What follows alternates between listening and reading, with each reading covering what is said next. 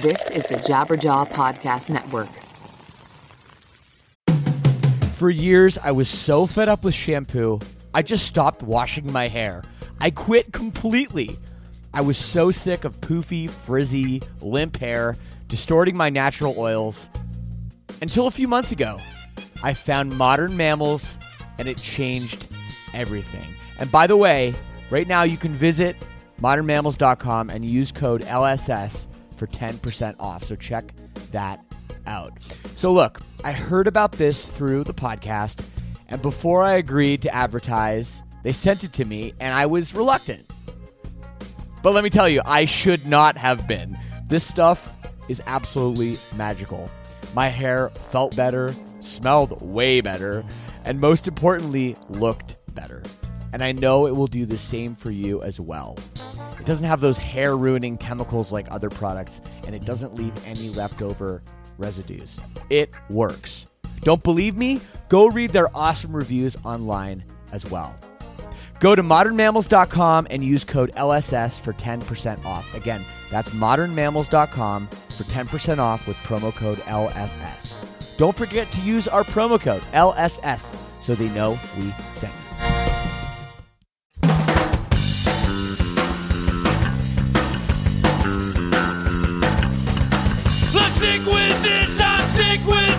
With this. Situation that bad, Lord judgment. My own sweet down, didn't teach what I found. I didn't recognize simple things anymore. I don't wanna be defeated, I don't wanna be defeated, I don't wanna be defeated, I don't wanna be defeated. Hello, everybody. Welcome back to another episode of Lead Singer Syndrome. As always, I am your host, Shane Told. Greetings. I'm recording this in Munich, Germany. It is a beautiful, beautiful day. We left Toronto for this tour, you know, just just last week, and it was negative two. Now it's 26 degrees here. I'm using Celsius for you Americans. Yes, you can convert it. It's not that hard. uh, but but welcome back to another episode, and um, Celsius works for this one because I'm interviewing an English lead singer of a band that a lot of people probably have never heard of. They are called Darko. And if you look up information on them, like I do when I do a podcast, there really isn't that much. They're a newer band, they're a smaller band. In this episode, I learn they've never been to the United States before. So it's really, really cool. And that's one of the great things about doing this podcast and having a little bit of success is I can do sometimes whatever the fuck I want. And that's exactly what this episode is. I love this band. Their record they put out last year, Bonsai Mammoth, was one of my favorite albums of the year. And I know there's some people out there that have heard of this band and want to know more information about this. They're just an incredible, incredible band, and I will be playing a bunch of stuff later. And you know, I always do the little song before the before we get to the interview, so check that out as well. But they are an awesome, awesome new punk band from the UK. Also, while I'm ranting and raving, why is it that we say Munich and then in Germany they say München? Why can't we just say München or München or whatever it is? Why do they have to change the name of cities for other languages? It's the name of a place. Like, my name is Shane. I don't go by some weird German version of my name when I'm in Germany. I'm still Shane. So I don't know why we do this with cities. Maybe somebody can can email me and let me know why we do this. Um, by the way, I do have an email address. It is leadsingersyndrome at gmail.com. Feel free to get in touch with me. Uh, we're also on all the social media stuff Twitter, Instagram, oh, Facebook. You know, it's been, hasn't been in the news lately or anything, but we have a page on there doing lots of things. And of course, we have the All Access Club. If one of these episodes a week is not enough, you can jump into all these extra episodes, bonus content, interaction with other fans and myself, contests, giving away free stuff, lead singer Syndrome merchandise sent to your house, and a whole lot more. That link is leadsingersyndrome.com slash all access for as little as $6 a month. That gets you in. I'm not sure how many euros that is. Maybe four, about four euros. Uh, gets you in five euros. I'm not sure. Uh, gets you in per month. So check it out. Again, the link, leadsingersyndrome.com slash all access. I want to give a big shout out to everyone who tuned in last week for a great episode with Ben Kowalewicz. I think I got it of Billy Talent. Uh, great, great talk. And um, hey, make sure you're subscribed. We got some nice things coming. So whatever you're listening to this on, hit the subscribe button. Make sure you don't miss a thing. And of course, if you like the show, tell a friend, tell a loved one. If you really want to help out, you can write a review on iTunes, preferably five stars. And that goes a long, long way. And of course, we have the hate line. And if you're not happy, if you want to leave me a message of hate, you can do so. The phone number is plus one 657 666 hate, H A T E, 657 666 hate. Feel free to call, leave a message. I do roll out clips from time to time, and I do listen to all the clips as well. So, uh, you know, and don't be afraid to get under my skin.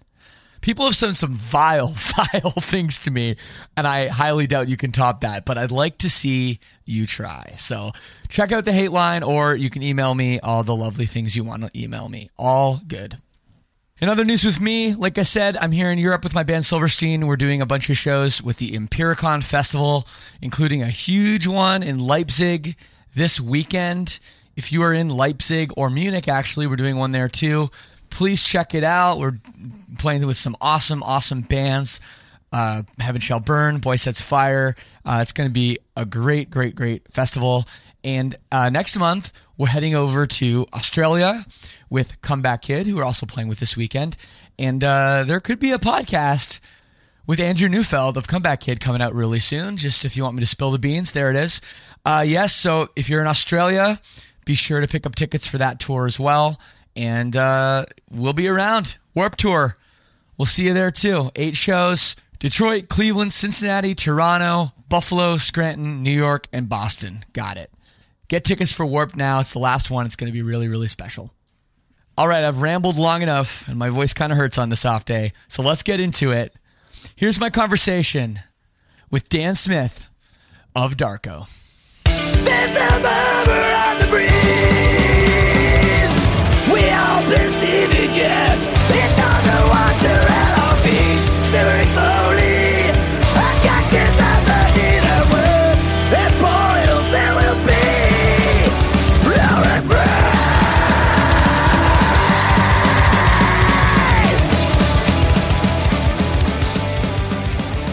So, how's it going today? Yeah, pretty good. It's uh, I just got back from a weekend away, so I'm kind of manically packing to go away tomorrow uh, or later tonight. We we fly out to Japan at six tomorrow morning. Yeah, So I, I saw Yeah. that. Um, that's very cool. And um, it's going to be sick. I'm Ha- really excited for it. have you been before? Uh, we went once about a year and a half ago. Awesome. Yeah. It's it's like, you know, great. so much to talk about with you. I I have Dan Smith of Darko on the phone. Um but dude, it, it's uh it's really seems like you guys have put out this album that I mean it's it's a gr- it's a terrific album last year, Bonsai Mammoth. It's a great album. But you guys have been doing this for quite a while. And it seems like all of a sudden a bunch of people took notice, including myself. And, and now you know you're going to places like Japan. I see you're going to Australia as well. Um, what's that feel like for you? Just just kind of seemingly like, oh, we've been doing this for a while, but now all of a sudden you're a little more under a microscope. Yeah, it's kind of it's really cool but bizarre at the same time. I mean, uh, I mean, for me, we all like we all still work. Like we're all working five days a week, so we're kind of doing uh, the touring this year. We're doing in our holiday time, whereas previously we've uh, we've taken time off without pay. But this year we're trying to squeeze it in to try and save some money because it's Right. been absolutely spanking us the last couple of years. Uh, but it's uh, you don't notice it if that makes sense. We're not Sure. kind of under this massive spotlight. We're under this lovely little spotlight, and it's been a slow burn for such a long time. Um, I think the first time we went to Japan, we only had the EPs out, uh, so that was released as a, a big package of all three together. Were done in Japan, and then Bonsai Mammoth came later. It was uh, it should have been out, uh, but due to uh, I think Bird Attack's release schedule, it couldn't come out until the February. So it should have come out in the October and didn't. So it was a bit, yeah, the timing was a bit off. But we, we still out, went out, we had some fun, um, and it was yeah, it was wonderful. Absolutely. it was lovely to go out. Absolutely. Man, it was like it's absolutely crazy to walk into um, Tower Records, uh, and they had uh, our first three EPs as a package CD, uh, sat there on the uh, listening station next to Blink 182's California. And it's just, you kind of go out know. there, you just go, what, what the fuck? Like, It's, it's crazy. So, silly. so I guess you guys do pretty well over there. Yeah, I mean, we the shows were like were pretty good. They were pretty consistent. Um, but I mean, I don't personally pay any attention to like record sales and things like that. Right, right. Uh, so I've got no idea Oh, how much we sell out there or whatever. I have no idea like- what my band sells out there too. I just know like, oh, you go to the show and there's kids that care about your band and singing the words. Yeah. Well, you know, or in Japan they love to do the actions, which is really strange. Have you noticed that? Like, if you ever try to get them to clap or or whatever or fist like like you know do like a, a fist in the air thing, they love Yeah. that. They love that. I'll, I'll remember that. I'll, I'll keep that Yes, in mind. yes, yes. That's that's good. Much better than trying to get them to sing something or you know how reserved Yeah. they are there, right? Like between songs, like you can hear a pin drop. so I mean, strange. last time we were there, I'm not sure anyone knew the words, but they were still singing along anyway and still getting involved down the front, and that was absolutely fantastic. Awesome. Uh, and we just played with some absolutely uh, amazing bands as well. Like all the bands we played with uh, last time were they were all all from Japan, uh, all local bands to where we played. Uh, and we played with uh, this one band, which was sort of this uh, cyberpunk pop punk thing, not pop punk, but like a this hybrid band in there. It was Halloween, uh, Oh, yeah? and yeah, so they were all dressed up except for the guitarist who was just wearing his normal get up, which was just loads of lasers. He's like, he, he had this like uh, set of glasses on that were like data from Star Trek. Right, right. Like this laser shooting out of it. Yeah, it's That's really cool. that's cool. incredible. No, they they can take things pretty far um over there. So you guys, you know, you mentioned you guys are, are working uh dudes. Guys have regular, you know, uh, five day a week Yeah. job. Um, how old are you guys? Me, uh, me, I, I'm 37. Uh, So am I. rest- yeah, Yeah. Uh, the rest of the guys are about 30. Uh, I think uh, Drummond is 30 something. He's kind of yeah. He's the next oldest. Right. No, I ask you because because it's you know it's not that easy to find information about your band. You know, a lot of the bands I have I have on on you know on the podcast. A lot of them, like I just interviewed the guy from Dream Theater last week. Uh, you know, and that's like loads of stuff, you know, to find about him. I can find out anything about that guy, you know, if I put in the time. But like, I, I Google Dan Smith, Darko, and I find you'll half of find it's nothing. half of it's about Donnie Darko, the movie, and half of it's about the singer for Bastille, who I guess his name is also Dan Ooh. Smith. Yeah, yeah. I think I got added up once Yeah. by some girl looking for the singer from uh, Bastille. Yeah. So She's pardon like, my you singing a band? Like, yeah, we're called Darko. She's like, oh, so pardon my ignorance on some of the questions I ask you, like such as how old you No, are. not a problem, But but um, it's It's, it's it's, it's interesting for me, and, and I'll, I'll give you a little backstory about how I found out about you guys, and, and I'm a big champion of you guys now. But um, you know, as I said, I'm 37, the same age as you, and my best friend who's 36. You know, we grew up with all the skate punk stuff, you know, like uh, all the Fat Yeah. Records compilations and all the Epitaph stuff and all these bands. And you know, uh, I, I've obviously moved moved into some other kinds of music, like with what I do with Silverstein. Um, but my my true love of music is is fast melodic, you know, skate punk. And my friend Chris, who, who showed me you guys, he, he's the same way, and he always has known about these bands that kind of no one else knew about. And I was just at his house, like, and he's like, "You got to hear this band, Darko." I was like, "Okay." And I was like, "What is this band? How have I not heard this? This band is incredible." So I looked, and I tried to find information, and I couldn't find really anything. And over the past, I don't know how long it's been since the, your record came out, like maybe a year now. Um, there's been more and more stuff popping up, but um, it's it's cool to to be able to speak with somebody that I'm a big fan of that I don't know that much about. And I assume a lot of people listening to this don't know much about your band either. They probably don't. I I, we're, I, we're virtually unheard of. And when uh, oh, we sort of found out that uh, you were interested in talking to us, like, what, what, what? Huh? Really? you, want, you want to talk to me? I'm not sure I've got much to say, but uh, I'll give it a crack. Well, so far so good. I mean, your record was, you know, one of my favorites of the year last year. But I want to go back. I want to talk about, you know, I, I heard r- somewhere, I read somewhere, I try to do my research that you actually grew up in Australia. yes, Uh, so right. talk yeah. to me a little bit about that and what it was like for you. You know, um, thirty-seven was years good. ago when you were born. Yeah, I mean, well, I was actually born in England. Uh, my parents immigrated to Australia when I was about six. Uh, and so I grew up in Brisbane. Uh, and that really was uh, phenomenal. And the effect that the local music scene there actually had on me uh, and what I was into, I kind of probably dabbled in just like top 40 stuff uh, until Sure. probably I was about 14, 15. And that's when I started to hear more and more about local bands, um, bands that were doing stuff in Brisbane. Uh, and they used to have uh, free street press that came out that was put into all the music shops uh, called Time Off and Rave magazine. There were two separate magazines, and it just solely covered all the bands that were playing in Brisbane and what venues they were playing at, and plus all the international acts and things like that that were touring. And so I kind of started to read those magazines about all these bands that I didn't really know about. Uh, and then when I get, I don't know what point it was, I got taken to the show by this band called the Dream Killers. Okay. And they're part of me, and they were this uh, this metal band from Brisbane, and that just yeah, it just instantly changed what I was into, and I became very. Uh, I don't know if it's insular is the right, but I'm really into what was happening in Brisbane at the time, and especially Australian music and bands uh, such as Regurgitator, Spiderbait, Custard, uh, Powderfinger, uh, Body Jar, Yeah. Yeah. uh, and a lot. Just I was really focused on the Australian bands, and that's what I kind of wanted to do. And I sort of gigged a lot around Brisbane, uh, just playing with my mates and stuff, and just having a, a really good time. So you so you were in bands at this point already. Yeah, I probably started bands when I was in high school, just doing covers and stuff.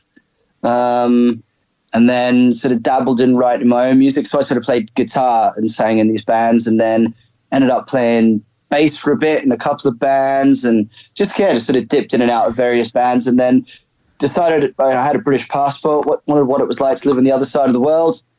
Came over here, met Rob and Chris, and uh, I think I was wearing a Lagwagon shirt, and that's how the, the conversation with Rob started. And just one day, he heard me singing. He's like, "Dude, do you want to start a skate punk band?" Yeah, sure, why not? You know, well, what have I got to lose? Um, and he wanted me to play guitar and sing, and I sort of ummed and ahed and said, like, "I'd rather just do one or the other. You know, I want to want to try and focus my energies on the one thing." So when was this that you guys that you guys met? Uh, that was two. I met them in 2006. We worked out it was our first gig, which uh, Rob, Chris, and I, 'cause we are the, the the original members. We did that 10 years ago. Right. Well, that, the thing It's is, is you were already 25 at this point, right? So you, Yeah, so exactly, you, so right. you, how long did you live in, in Australia before you moved over to back to the UK? Uh, 17 years. Wow. Yeah. Yeah, okay, it's crazy. Yeah, it's crazy because you know it's it's a couple things like kind of resonate with me here uh, right away that I have to ask you about. The first thing is, you know, in 2006, that kind of music was kind of dying, or in some people might even say dead. And I think Yeah, over the oh, last totally. little while, it's made more of a resurgence. But back, you know, in, in 2005, 2006, this was like the height of, you know, emo music and, and, and, you know, I mean, hardcore's always been there, but, but those were really what, what everybody seemed to be talking about. And bands like Lagwagon and, and, you know, you mentioned and all the Fat Wreck Chords bands, a lot of them were not doing very well. And another thing is we're in England, which has never been a hotbed for skate punk ever. No, never. I mean, there's a there's a handful of bands in the whole country that play it. There, Yeah. there really is that many, um, uh, which is nice. There's a really sort of small scene, um, Yeah. and we of, you know we, we get a lot of gigs and a lot of gig opportunities over here, uh, and we play to people who are just really interested in the music, and that's that's another thing that's really great. Absolutely. Uh, when people come to shows, they're not just hanging about there because it's in because it's trendy. They're there because Right. they have a vested interest in the music and the way it makes them feel. No, which is, no. which Well, is definitely Australia. I mean, is known for for it more. You know, I think of like Frenzal Rhomb Yeah. and, and The Living End, and and uh, you mentioned Body Jar being like another you know punk kind of faster you know punk band.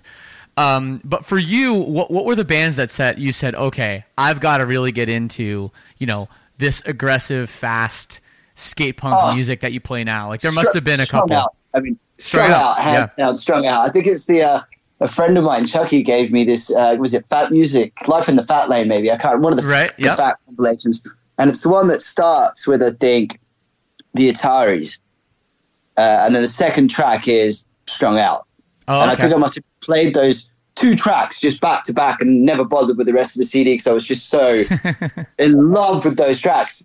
Um, I think it was like, yeah, one was San Dimas High School Rules, which Yeah. is kind of more of a funk thing, but it's still a great tune. Totally. It really is. No, it is, Uh, it a great. yeah, it was ended, and strung out song was the, exhuma- the exhumation of Virginia Madsen, yeah, and that blew me away. You know, just hearing that the shreddy guitar with all the kind of they've got they had that pop sensibility still to their songs, with that just blaringly fast. Um, and I guess from there, and I didn't find out about uh, these guys till I got to England, but I kind of found out about Wilhelm Scream yeah. and that just kind of they just floored me. I think I they got played "The King Is Dead," and that was another song that just you know this guy goes, "Man, you got to listen to this." And just plays it. You just listen to the intro. It's like, oh, that's really cool. Well, definitely, the Wilhelm Scream is a band that I can, it. I definitely can hear, you know, your influence in for Yeah. sure. I'm sure Oh, that you're compared to them a lot. Yeah, yeah, we definitely get that a lot, um, which is nice. They're a fucking phenomenal band, and to someone to go, "Ah, you kind of remind me of these guys," is is pretty nice. But they, you know, we kind of when we set out and we were kind of starting out, we kind of wanted to bridge a kind of gap between Strung Out, Rise Against, and Wilhelm Scream. They were the kind of the the three big influences between Rob, Chris, and I that we had punk wise at the time. Yeah. Um, and you can definitely hear that, you know, especially in the first three EPs. Um, and you know, it's there on Bonsai Mammoth as well. I mean, there's no de- denying that. Absolutely, absolutely. It's funny you bring up uh, um, a Wilhelm Scream because the so I'm from Canada. I grew up in the Toronto suburbs of Canada, and Hmm. I actually grew up on the same uh, street as the bass player for Wilhelm Scream. Oh, yeah, right. So cool. uh, yeah, so we grew up on the same. We played in a punk band together called Jerk Circus, and then um, after Silverstein got started and stuff, he ended up joining you know Wilhelm Scream. I know you know they're from Massachusetts, so he he went down there and joined the band, and he's still in the band. And I was just texting with That's him this morning. So I uh, did not know. I will. Yes, I will make sure that you guys get uh, acquainted. I know you guys are doing some shows uh, later this summer, right? Yeah, uh, last week of June, I think. We're Cool. doing about four or five shows of them, I think. Yeah, doing the, the we did the whole UK leg of their European tour, uh, bar one show, which is Oh, you fest- did. Oh, okay. Yeah, yeah. Okay, so, we'll then you know that. We did- Bry. Then you know Bry. Yeah. Yeah, yeah, I've met him uh, very briefly because we did two shows of them about three years ago as Ah, well. right. maybe. So yeah, I've done, yeah met, met them all before, and they're, they're absolutely lovely guys. Absolutely Terrific. lovely. Terrific. That's fantastic.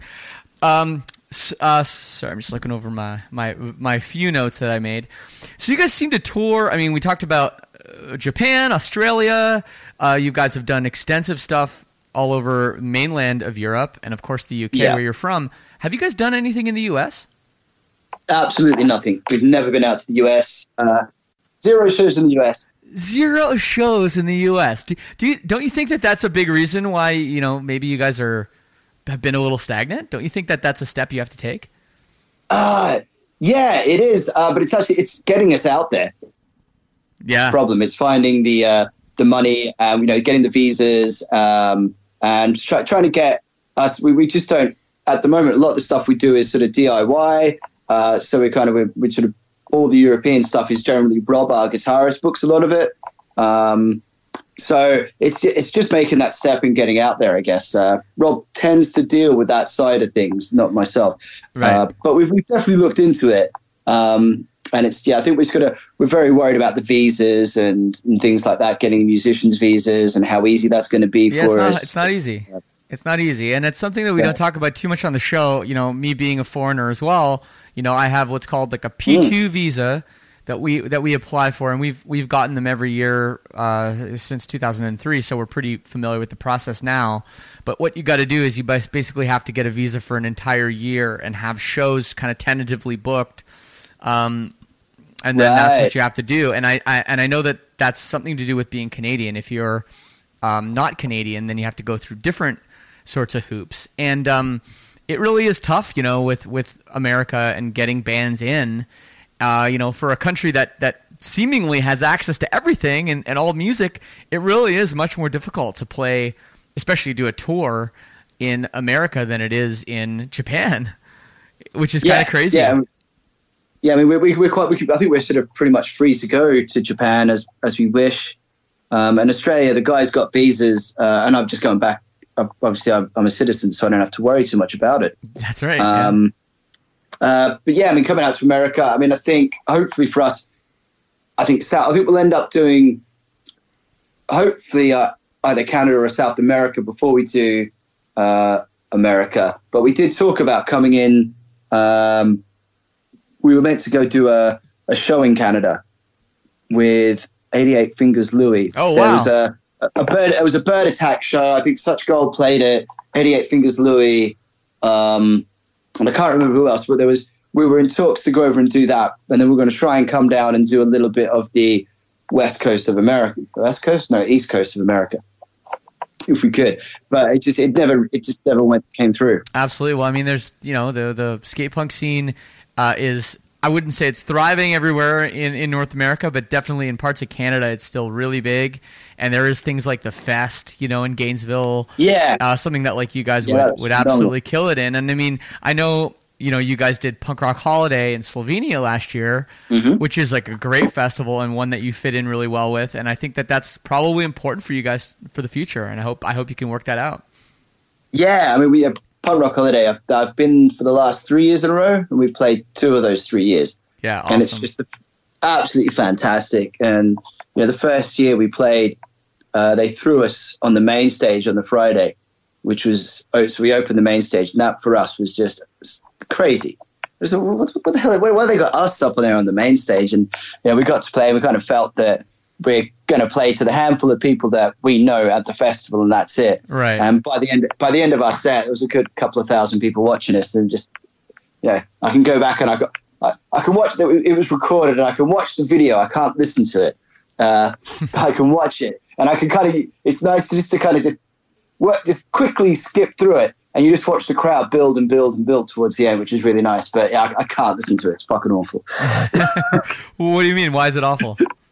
I just hate listening to myself live. Uh, I, won't, I won't go back and I won't listen to this because I just listening to myself talk and uh, yeah, no, I can't do it. That's funny, you know, because everybody says that, you know, when you're when you're even even adults, you know, that that have obviously heard the sound of their voice before, they'll hear back like a recording, whether it's like a some of a video or something, and they'll go, "Do I sound like that? I don't actually sound Yeah, like that, do I?" yeah. You know, people always say that. And but as a musician and somebody that has to go in the studio and you have to like do take after take and listen back, oh, is that good? You know, people like you and I, we get used to hearing the sounds of our own voice. So it's it's kind of interesting for me just for I'm you to hear you say like singing, but I think it's like when I watch myself sing, like do at a live recording of a live performance, and I know I can do better, and I just watch it and think, oh, I could have done better than that. I could have done better than that. So that, it's it's kind of not necessarily being, I suppose, used to hearing how I sound. It's kind of just knowing where I made the mistakes. Right. It's interesting. You know, I, I mentioned that I had Dream Theater on uh, last week. Uh, a great guy, by the way. James LeBrie is amazing. Uh, and we talked about, you know, him being kind of the standalone vocalist in a band full of shredders, uh, you know, which is not that dissimilar from you, really. No, not at all. You got guys in the band that absolutely shred uh, on their instruments, and then you're there bringing this kind of attitude, you know, and obviously a lot of emotion in the way you sing and the power behind it. But you know, in terms of like technically, you know, like like classical, you know, classically trained singer, that's not you. no, no way. Does that ever put a separation between you and the rest of the band in a way? Would do like like that they that uh. they think your job is easy and you and you're like, no, my job is not easy. I don't know. We've never really talked about it. Um, I don't think so. Um, I think they've kind of. I've got a massive respect and appreciation for what they do, and it kind of, I guess, the way we kind of write is, I kind of write around what they do. So I kind of, I, pardon me, I get a pretty much a complete song musically, and then I say to the guys, "All right, well, which bits do you not want me to sing over?" Because otherwise, I'll probably just end up singing over it. right. Uh, and sometimes they're just like, man, just sing over everything. We don't care. And other times they're like, no, no, this is, uh, yeah. There's the obvious places you can't sing, but uh, uh, I think there's a couple of songs. Uh, what was it? I think it's Lifeblood.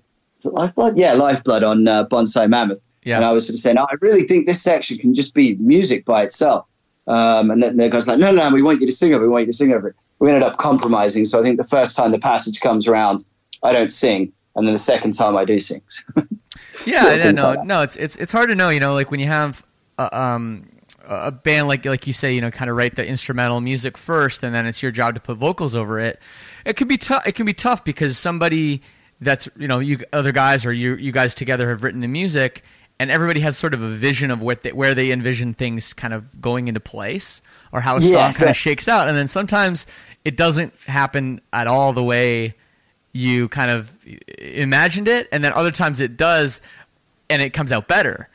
You know, I, I'm sure that has happened to even you when you hear like an instrumental and go, "Oh yeah, this is like this is definitely going to be track one on the on the record," and then you're like, oh, "I don't know, I'm having trouble like knowing what to do to make this better." Does that happen to you ever when yeah, you're writing? Yeah, definitely. I, I definitely get stuck sometimes and think, you know, w- what should I do? Because I think uh, possibly Chris more so than Rob, some of the stuff that he sort of brings along, they're almost instrumental songs. They could be instrumental tracks. They could stand alone almost by Right, themselves right. development without me singing on them, you know. And so that's always very hard. And uh, I, I know it gets frustrating uh, when we go into the recording process where I write section, then write my lyrics, write the melodies, uh, and then bring it, introduce some harmony, where certain guitar bits get lost, just because we've we've filled that section out with just so much. Uh, just, just the harmony is just so wide on it, Right. Um, and that kind of frustrates them, and I, I kind of feel bad, but at the same time, you've got to fill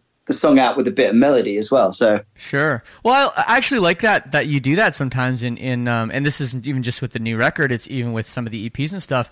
I find that you know you throw in non melodic vocals a lot too. Like I don't know if I want to call it yelling or screaming, but you tend to throw those in parts where the guitar is doing something you know melodic on its own, and I feel like that kind of makes it keeps you know keeps the melody of the guitar you can hear it more because you're not having the, the vocal melody fighting with it yeah, does that make any sense? And I always I kind of wondered if that's intentional because it's Yeah, really definitely. a great a great technique.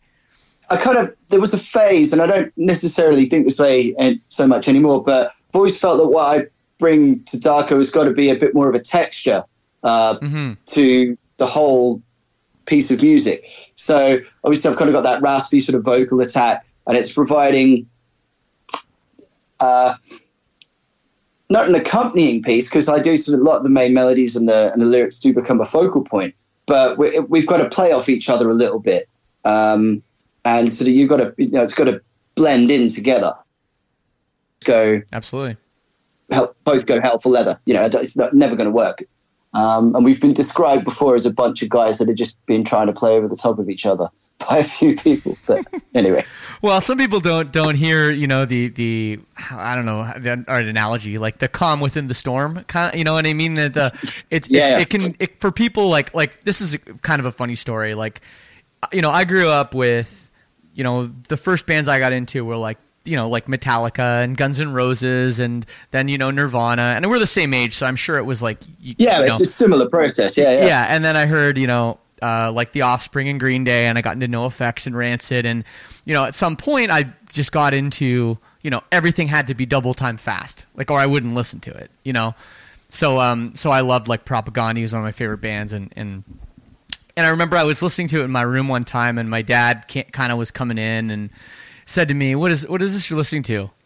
I go, "Oh, it's like you know punk, whatever, punk rock," and he goes, "It's off time." I go, "What do you mean it's off time?" He goes, "It's off time." And to this day, when my dad hears the like the like the double time beat, yeah it just yeah. sounds off time to him.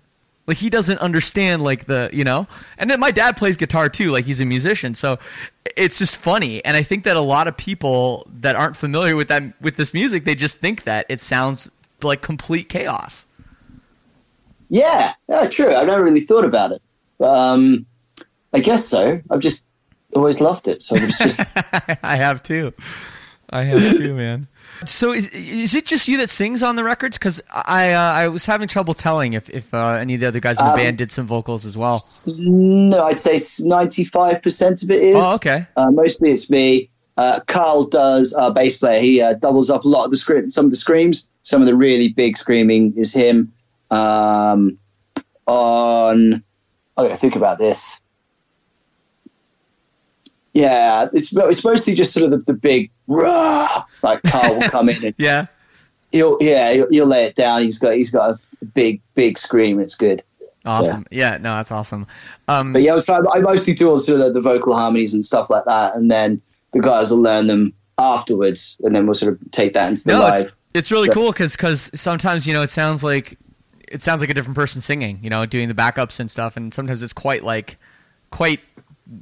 I don't know the right word. It's, it's quite um, uh, tuneful, you know, and quite like you're like, oh, that's a lovely little in the background. Like that can't be Dan Smith because he's like, you know, crushing like a vocal like he sounds he sounds like Chuck Ragan or something at the moment. How can he sound like Chuck Ragan and then in the background it's like ah it's like it sounds like, you know, so beautiful. So I was just wondering if that was it was all you and it's all you. It is, yeah. I'm touched by that. Thank you, man. Oh, well, well, you're, no one's, you're ever, most, no one's most- ever referred to my singing as beautiful No. before, so uh, first time for everything. So what what are you guys what are your guys day jobs if you don't mind me asking? Uh, I'm a screen printer, so Oh, I do okay. uh, print T-shirts for, for a company in London doing that. Uh, Carl, our bass player, is a mechanic. Um, our drummer, he's a window cleaner, runs his own business doing that. Uh, Rob, uh, obviously, he, do, he does Lockjaw Records um, as well as guitar teaching, uh, and he's just started. Well, he just bought himself a drone. Uh, him and a friend of uh, his have bought a drone between them, and they're just going into doing uh, shooting drone footage for people and businesses and things like that. Cool. Uh, and then Chris is uh, he works on guitars. He does works at a, for a company in London doing guitar setups at a studio and sort of guitar repairs and Okay. things like that. So you guys, it sounds like you guys have jobs that, that are fairly flexible, and you're able to kind of come and go as you please to do some, Yeah. you know, to do Yeah, touring and definitely. stuff. But is there a goal to, like, one day just be able to do this band full time, or is is it just That- is that ship sailed? Uh, I don't know. I mean, age wise, maybe the ship sailed a bit. Right. Um, you know, if we can go have a good time and enjoy ourselves, uh, which is what we set out to do in the first place, then uh, personally, I'm happy. Um, but yeah, I mean, I'd love to be able to do it full time. But whether that's a realistic goal or not is is questionable. I think. Well, I, I hope so. Uh, I I mean, maybe it's just me being a little selfish and hoping you can come do a, a U.S. or Canadian tour. But uh, Man, That's- we that's my love to take. go out. I mean, it's uh, we, we, we will get there. That, I think we, at the moment we're sort of we're, we're ticking off. Like that's we've done a lot of Europe. Now where where can we go next? Obviously we're doing Japan again. Uh, let's go out to Australia. I think this year we were either going to do uh, Canada or Australia, and we were thinking of coming to Canada maybe later in the year. Uh, but I mean, we still could. I mean, it all just depends on, I guess, how well these tours go sure. how much money we've got uh, and whether we can actually make the time and make it happen and, and get Are you guys signed? Are you guys signed to a U.S. Uh, label? Uh, we're on Bird Attack Records. So that's worldwide. That is, yeah, pretty much, yeah. Um, and then Rob does a little bit with Lockjaw for us over here. Uh, and then, uh, I don't know who we're signed to in Japan. I can't remember. That's okay. That's, that's terrible. No, no, it's fine. Um, that's cool. So, so uh, you're 37 years old and you're working as a screen printer and you're doing this band, you know, sort of part time. Um, when when you find the time to write lyrics and stuff, what what is it that you feel the need to write about and sing about uh, in your life? kind of anything. Um, there's something I kind of, you know, might just pick up on an idea uh, and I'll kind of run with it. a lot of the stuff off the first EPs, uh, oh, to think what songs are on there, are a little bit kind of varied. I mean, uh, Neo was an amateur. Oh, Was that's a great much, song. But uh, what, what do you think that song's about? I have no idea. The Matrix. I mean, No, it's, it's got nothing to do with the Matrix. Well, it does have a little bit to do with the Matrix. Uh, basically, I was with, I was on, went for a weekend away with uh, my sister and one of her friends, and they were having a, a conversation uh, about previous relationships. And her friend raised a toast uh, to bullets dodged, and I thought, yeah, to bullets dodged. That's that's a, it's a great lyric. That's a great Right. song type. Uh, and I was going to call the song Two Bullets Dodged, as in raising, but it sounds like two is in the number. Uh, and so I kind of ran with the idea of, you know, obviously dodging bullets. We got Neo, yeah, right. So Neo's Yeah. kind of it kind of comes in, Matrix comes into it. But the whole song's kind of about relationships. I was just thinking, there's so many people there. Their kind of end goal or their end point is finding the perfect partner, and that's what they're looking for, and that's that, that's all they need. Uh, so, and then see the so-called party. It starts off at the end of the relationship no. and kind of saying Neo wa- was an amateur is just kind of saying that, that he's if you look at, I guess, in pop culture, uh, around the time I wrote it, maybe you know, that was kind of a thing. He, you know, he's dodging bullets, and that was his thing. And it's just kind of saying, well, no, he's an amateur. We can, we, we we're all a lot better at doing doing that and starting up and picking off again than he ever was. That's kind of what it's about. One thing that I thought it was about maybe was because Darko plays so fast. It was like it was hmm. like you know the whole thing about how Neo moves so fast he can dodge bullets. I was like, oh, Neo's an amateur. We can play, way, you know, we can move, we can play way faster than That's a than, much better than Neo. So that's yeah, that's that's what I thought it was. And then, but then yeah, you actually do say Neo. You know, it's not just a just like a, a funny song title. You know, like some so many bands, especially in punk rock, seemingly their song titles are just like kind of just some inside joke that has nothing to do with the actual song. yeah, You know what I mean? Like Fall Out Boy used to do that too.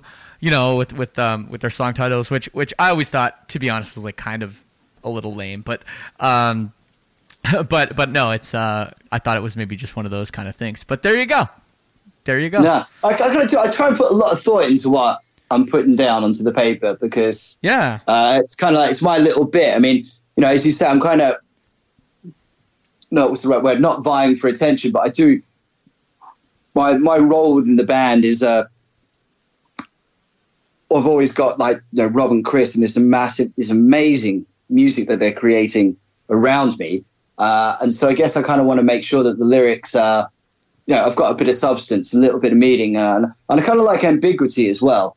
Uh, I do like that people always take their own meaning away from a song, uh, and I that you know because sometimes you know when you write, uh, the, the meaning may not be that deep, but someone walks away with a, a deeper, more profound sense of uh, what those words mean to them, and that, that, that that's that's much better. Yeah, I think. absolutely. Well, what about the song? Is it? I don't even know how to say it. Hiraeth, hey, Hiraeth, Hiraeth, I- I- Hiraeth. Yeah. That song has gotten a lot of attention. I feel like it's kind of. I mean, it was your first single release from the new album. Yeah. Um, what's that one about in particular? I guess I mean uh, uh, means uh, it's, uh, I think it's a Welsh sort of Cornish word that means uh, sort of a, a, a longing or an emotion for a place you can no longer return to.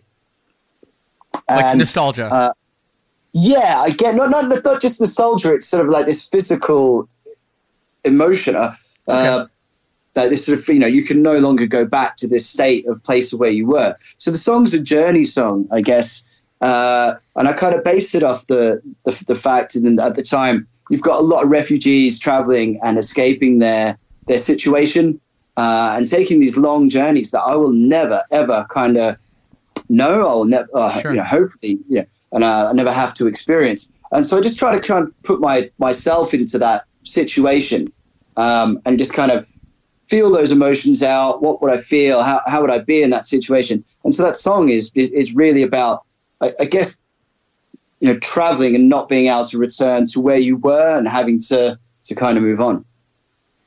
No, absolutely. Wow. I mean, um, I don't think of you guys as like much, you know, much in the way of politics.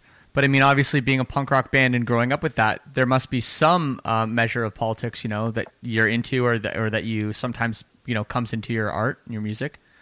Yeah, just ever, ever so subtly. I don't like to be too heavy about it. Yeah. Um, uh, but yeah, there's definitely some, you know, company of wolves. Um, we can stand for something more.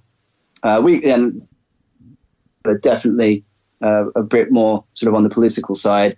Um, and other times, I think on, on that record, I'm just sort of making little observations about what I see, and you know, um, Dead Hordes is about social media use and things like that. So, yeah, What do yeah, you- I guess a little bit political. And What do you think of uh, Brexit? what do I think of Brexit? What a clusterfuck that is. Right? Um, yeah, I'm not. Uh,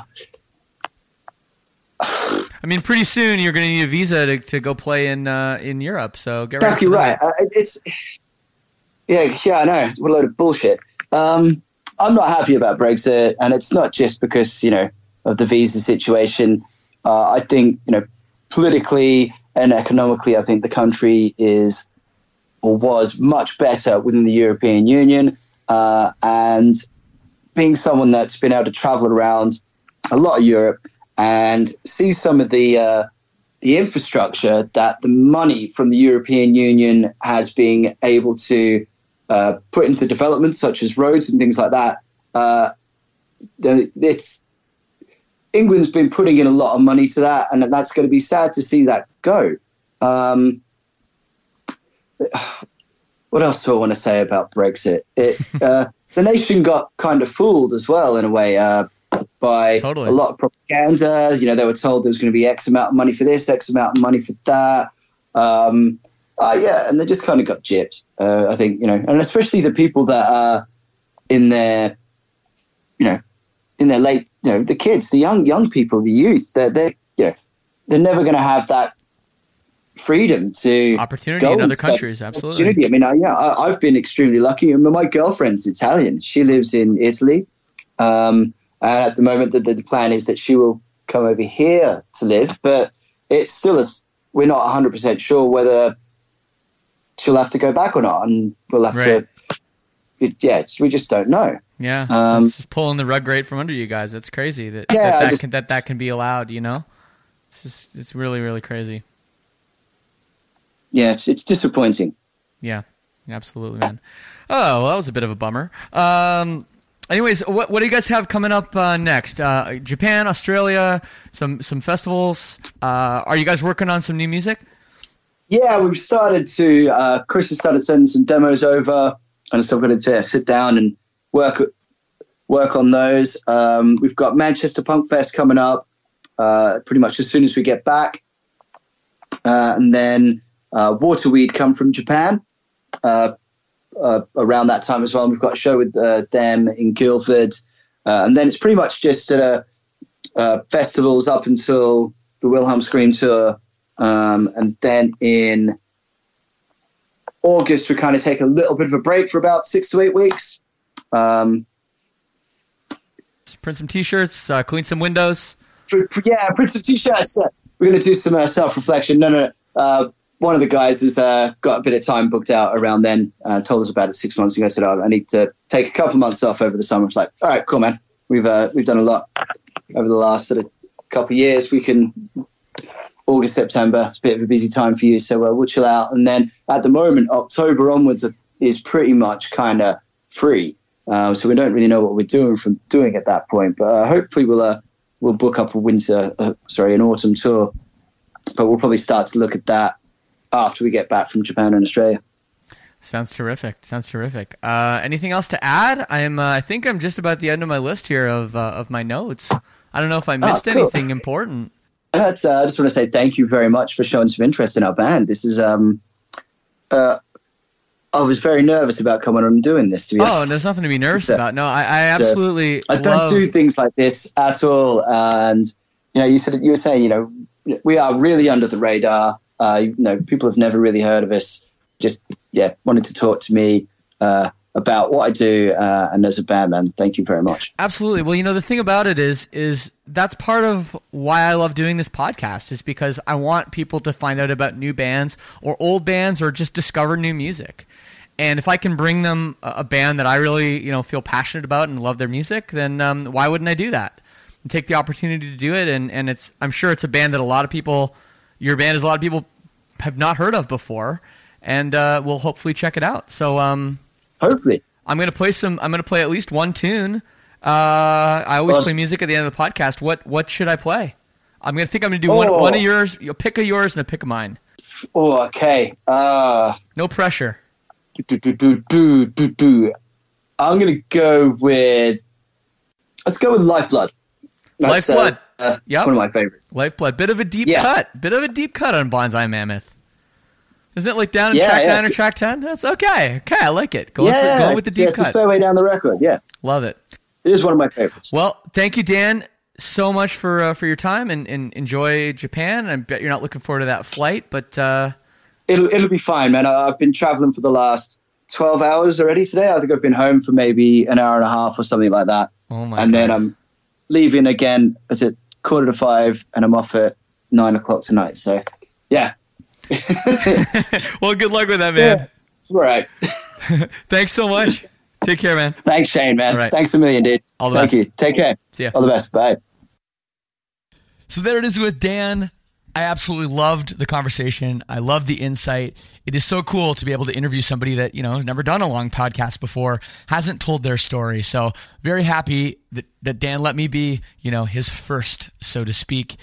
I did have a wise man once tell me never trust anybody that leaves Australia and moves to the UK. But hey, what do they know, anyways? I think Dan sounds like a pretty stand up dude. What can we do to get Darko to come to America and Canada? We need this band in our lives. We need them. Okay, as you know, I always play music at the end of the podcast, and I'm excited about this to play you guys some new music, hopefully. Here's a couple tracks for one of my favorite records of the year. Dan picked one, I'm going to pick one. They're both from Bonsai Mammoth. Here is Hiraeth, followed by Lifebloods. On Lead Singer Syndrome. Peace and love. We'll see you next week.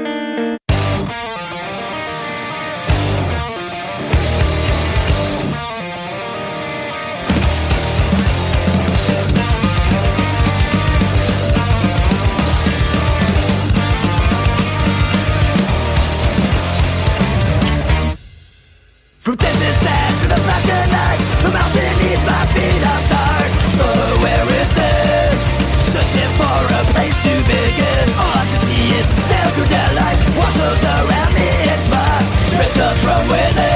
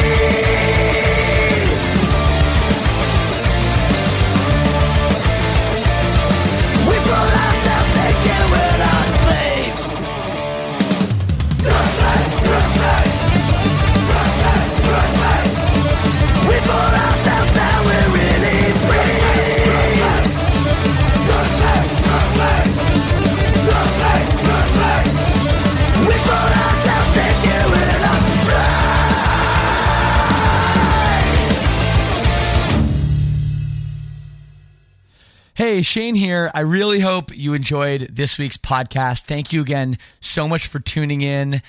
I want to remind you guys if you guys are looking for any kind of band merch, the best place to go is rockabilia.com. I don't know if they have any Darko merch. That might be pretty hard to find just about anywhere.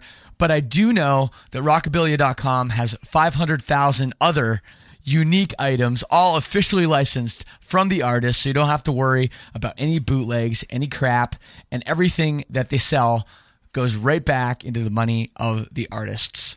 Best of all, use our promo code and save 15% off your entire order today. The promo code is PC Jabberjaw, J A B B E R J A W. Again, PC Jabberjaw is the code. Head over to rockabilia.com, get yourself something nice. The weather is getting hot. Unless you live in Canada like me, well, they got hoodies too. Thanks so much for tuning in, everybody. I will see you next time.